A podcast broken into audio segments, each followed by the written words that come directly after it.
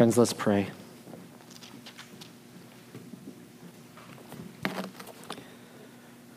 Lord Jesus, as the song that we just sang just a little bit ago says, Your great descent has made us whole. It is because you descended, Lord, that we can ascend into your very life. Be with us now as we open your word. Draw us ever closer to you. In the name of Jesus, amen. Last year, on June 3rd, a man by the name of Alex Honnold, he set a world rock climbing record by free climbing a 3,000 foot mountain in Yosemite National Park called El Capitan. Now, free climbing is the sport of rock climbing without any ropes or any harnesses or any, really any safety equipment. The only thing that you have to protect you is your own training, your own strength, your own talent, and if anything goes wrong, well, you fall. Now, in the rock climbing world, I'm told that this was a feat that many had wondered if it could even be accomplished. And only two other professional climbers had ever uh, publicly agreed to even consider doing it. And unfortunately, those two other climbers ended up dying in similar accidents on other mountains. It's a very dangerous feat that this guy accomplished. But this, but this man, Alex Honnold, he accomplished it. He climbed 3,000 feet without ropes and without safety gear. Now, that was truly an impressive feat of human strength and human over, an overcoming of human limitation. But as impressive as that is, I read that story and I think, thanks be to God that our salvation is not like that. You know, I, I read that I, I, I think about that, but too often you see, I hear Christians talking as if our salvation actually is. That, that we have this impossible task to try to attain to God, and that all we have is our own talent that maybe, and maybe we'll make it to the top. But we know that at every twist and every turn, something could go wrong and could lead to some type of irreparable disaster. And so when we come to the passage that we're going to look at this morning in John chapter 6, it makes me truly, truly thankful that our journey towards God or our ascent towards God is not like a ropeless, free climb up a 3,000 foot vertical mountain. If that was the case, I could only imagine that God would be someone who just kind of sits up at the top of the mountain and is encouraging us, saying, Come on, you can do it one more step. Oh, that must have hurt. Thank God salvation's not like that because that's not who our God is. God does not leave us to climb impossible mountains against impossible odds.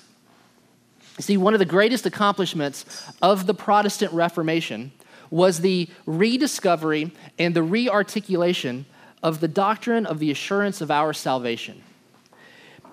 In the High Middle Ages, salvation had come to had become based solely on guilt and shame and it was so overly focused on the fact that we just weren't good enough to attain to salvation that we just never knew where we stood before God the focus was always on this, this constant reminder that at any and every moment your soul was in danger of eternal punishment and eternal destruction and that understanding of salvation only led to a posture of constant fear before God. But for the reformers, and particularly our own Thomas Cranmer in particular, the fact that we are justified by faith in Christ alone, that provided an, uh, the ground for the assurance that our salvation is secure in Christ. Since salvation isn't something that is attainable by fallen humanity, God Himself accomplishes it for us. And because of that, we no longer have to take a posture of fear or even uncertainty before God. But God's assurance of our salvation allows us to take a posture of gratitude and even love before the God who first loved us. And so this morning, we're going to look at, at John chapter 6. Go ahead and turn with me in your Bibles if you have them. John chapter 6, starting in verse, particularly verse 37. Now, this passage, I will admit, is a pretty difficult passage, but it's key in helping us understand why it is that we really can be assured of our salvation and be assured that our salvation is secure. And so, my goal for us this morning as we look at John chapter 6 is for us really to come away with a deeper love of the God who first loved us and has done for us what we could never do for ourselves. And hopefully, we're going to see ultimately that our assurance, that the assurance of our salvation lies in the purposes of God, that the assurance of our salvation lies in the promises of God, and that the assurance of our salvation ultimately lies in the person of God. So, John chapter 6. Now, this John chapter 6 is a continuation of last week's text. We're working our way through what's called the bread of life discourse, which comes after Jesus feeds 5,000 people with five loaves and two fish. After he does that, he has this conversation with the crowds, and he begins to explain to them that the bread that he gave to them is a sign that was meant to, to point them to the fact that he is the Messiah, the king of the kingdom of God, which satisfies not only their physical hunger momentarily, but their spiritual hunger eternally and abundantly. This passage is highly symbolic and it's heavily based on the Exodus story of when Israel was led out of captivity um, from Egypt and was led to the promised land. And I've tried to explain some of that over the last several weeks. But just for today, what Jesus is doing in this passage is he's pointing them back, particularly to the manna that was given to them each day, but that spoiled every night. And last week we saw that Jesus is the true bread that comes down from heaven, that feeds them on their journey and leads them towards a new promised land, but this time it's a new promised new creation. And along the way, Jesus satisfies their hunger and ours with this true bread that is himself, that never perishes, and which satisfies the deepest hunger of restless hearts and of empty souls. And that's what, that's what Jesus means in verse 35 when he says, I am the bread of life. Whoever comes to me will never hunger, and whoever believes in me will never thirst. And so, this passage that we're going to look at in John 6 is a continuation of that invitation. Because Jesus invites everyone, Jew and Gentile, to come to him and find life but it's not an impossible invitation. So let's dive into this. Verse 37 is where we'll pick up. Jesus says this All that the Father gives to me will come to me, and whoever comes to me, I will never cast out. For I have come down from heaven not to do my own will, but the will of the one who sent me. And this is the will of him who sent me, that I should lose nothing of all that he has given but raise it up on the last day. For this is the will of my Father, that everyone who looks on the Son and believes in him should have eternal life, and I will raise him up on the last day. And one of the first things we notice in this particular passage is that it is founded in the purposes of God. It is founded on God's will and God's purposes. Jesus says that the will of the Father is that everyone who looks on the Son and believes should have eternal life. He also says that it's God's will that, that he would lose nothing, that nothing would be lost. And so, what's going on here is that we first see that there is a prior movement of God towards us. There is a prior movement of God's towards us. God, in his infinite love and his mercy, he was not content to leave fallen humanity in, in our helpless condition, but instead he purposed to send Jesus into the world. God's purposes, they weren't based on anything that was in us. It wasn't because we were good enough, it wasn't because we were talented enough or strong enough, and it wasn't because we just simply started climbing up a mountain and God decided to take pity on us and give us a little bit of help. As it says in Ephesians chapter 2, we were dead in our transgressions of sin. We were dead in our transgressions of sin, in sin. There was nothing that could have moved us towards God if it was not God first moving towards us. The purpose of God, or the will of God, is that we would believe in the Son of God, and that when we believed, we would have eternal life. The reason our assurance can rest on the purpose of God is because we know that there is nothing, that there is nothing in all of creation that can thwart God's purposes. God says that he would lose nothing. When God wills something to happen, it's going to happen. In all of creation, there is nothing more powerful than God. God is not at the mercy of anything He created, He's not at the mercy of any other being. Also, we know that God knows all things. And so God isn't surprised by anything. Right? God, when God lays out his purposes, God's not going to say, Whoa, didn't see that coming. He's not going to say, Hey, I didn't expect that. Right? No, what God wills, God makes happen. If you believe in the Son of God, then you can be assured that it's God's purpose for your salvation. And as St. Paul says, he who began a good work in you will be faithful to bring it to completion. There is nothing that can thwart God's purposes. God sent Jesus into the world. And Jesus issues a call, issues the call of God for all to come to him. In verse 44, he says this. Jesus again takes this a little deeper. He says, No one can come to the Father unless the Father draws him. And then he goes on and he says, And I will raise him up on the last day, as it is written in the prophets, and they will all be taught of God. Whoever has heard and learned from the Father comes to me.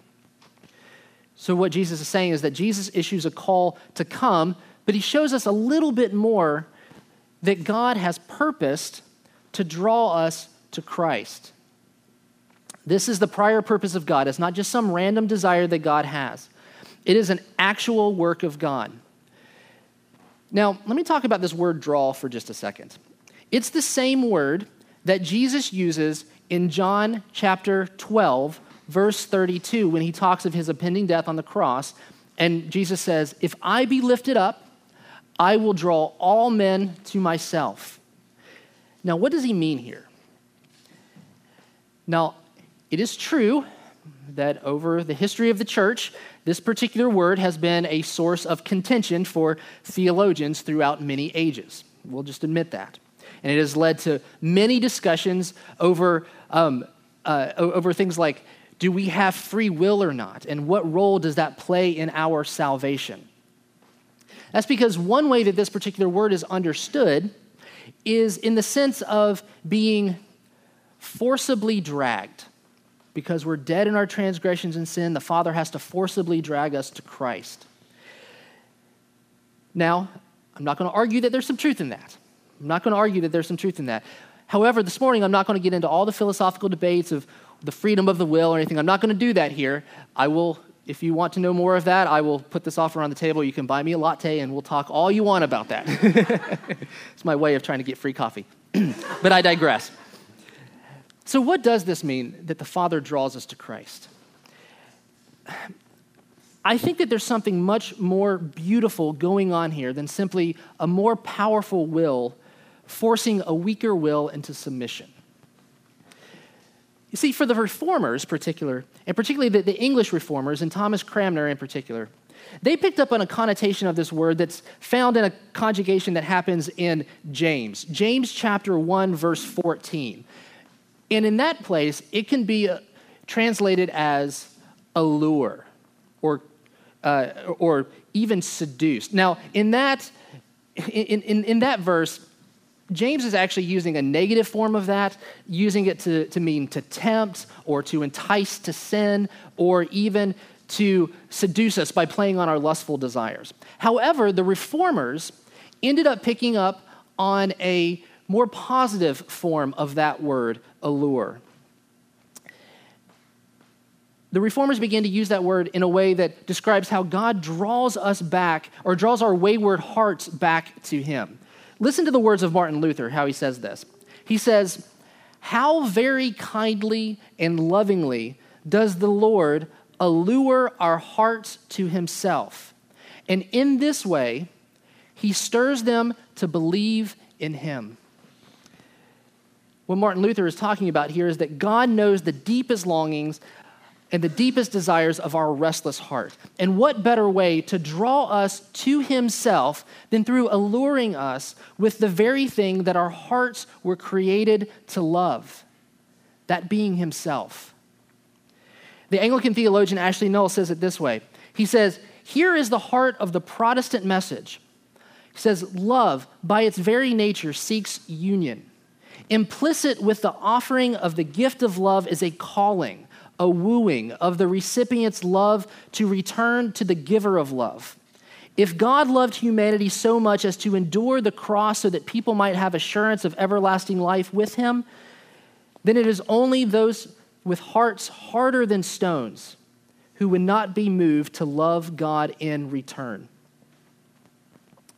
See, God's will is to draw us to Christ by the self giving love of the cross.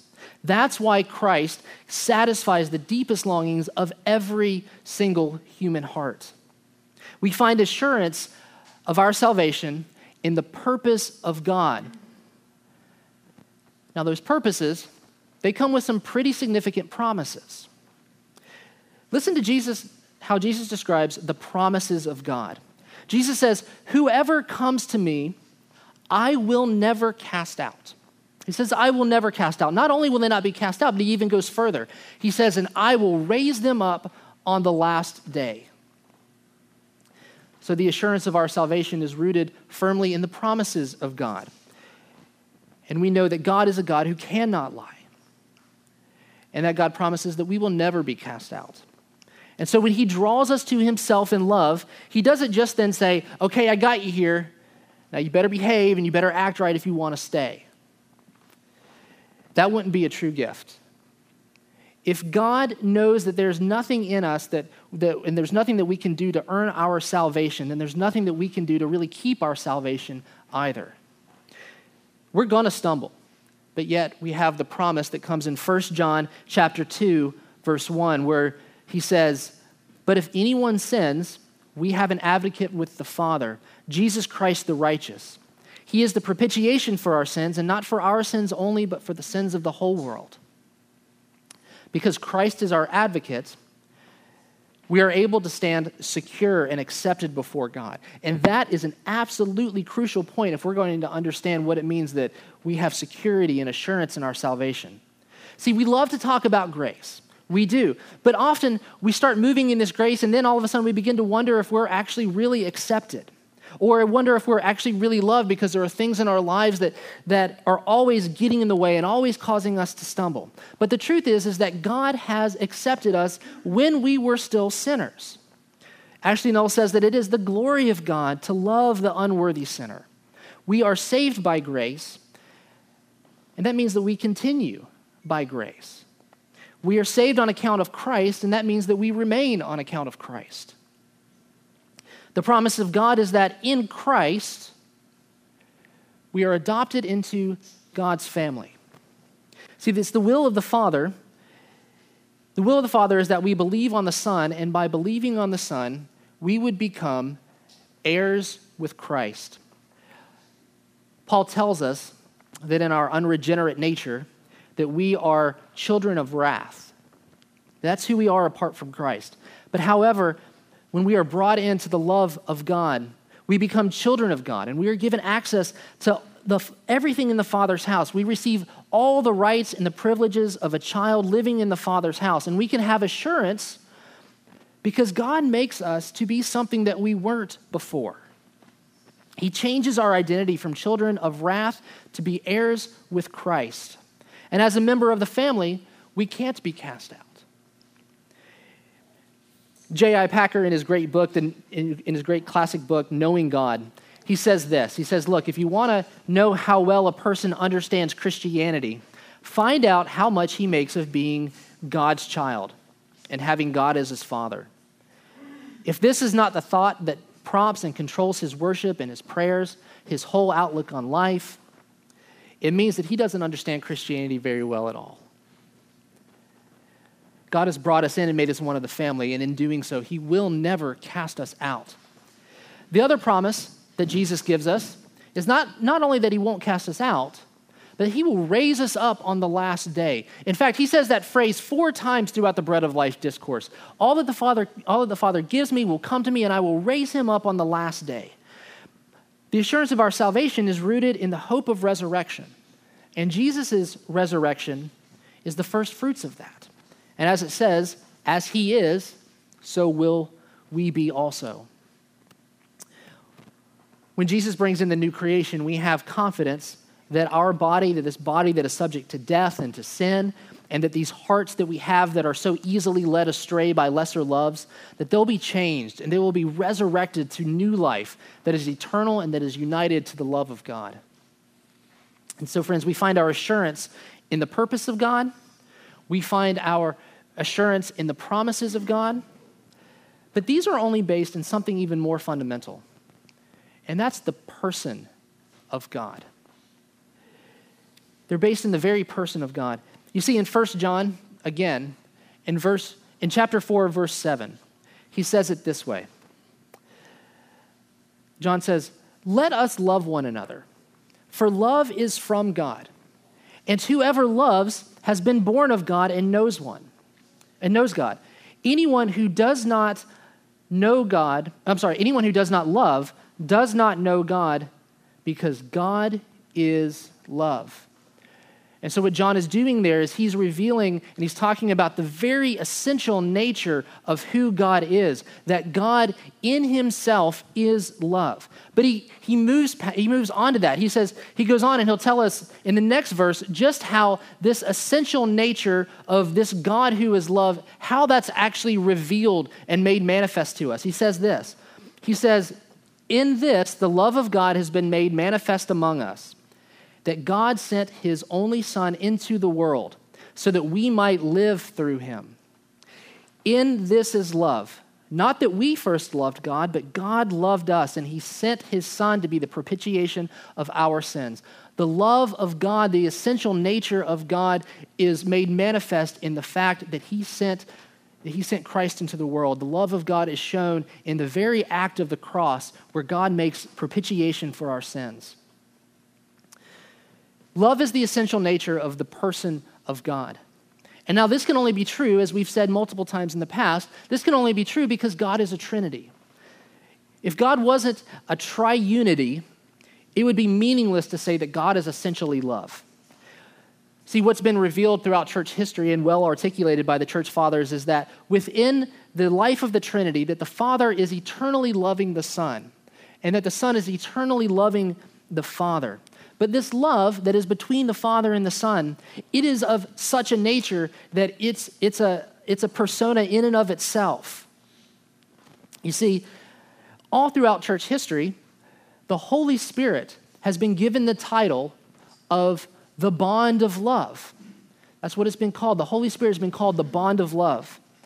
Now, that's not just means the bond of love between the Father and the Son, but it also means the bond of love between God and humanity.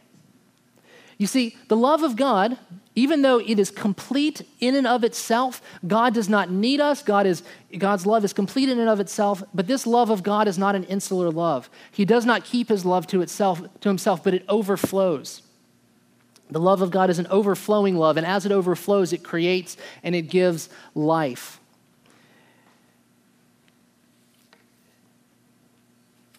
But we know that what God created rebelled against him. But he was and turned away from this love of God, but he was not content to leave it that way, was he? No, he sent his son to bring reconciliation. And when the Son ascended back to the Father, the Holy Spirit was sent to draw the world back into the life giving love of the Trinity. Because that's who God is. God is a God who draws us to, to come into the life of this, to come into the life giving love of the Trinity. Well, friends, hopefully you see now that our salvation is not based on anything that we do, and it's definitely not based on simply God just saying, yeah, everything's good. No, assurance of salvation is more than that. It's God drawing us into his very life. And that's based because solely of who God is, based on who he is.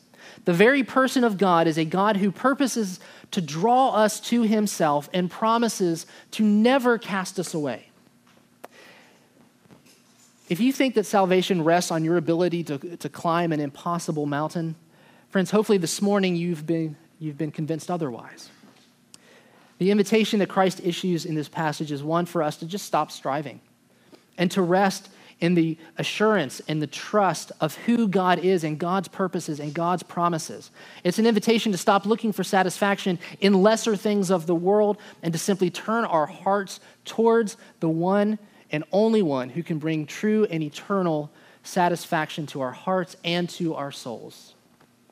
In the name of the Father, and of the Son, and of the Holy Spirit. Amen.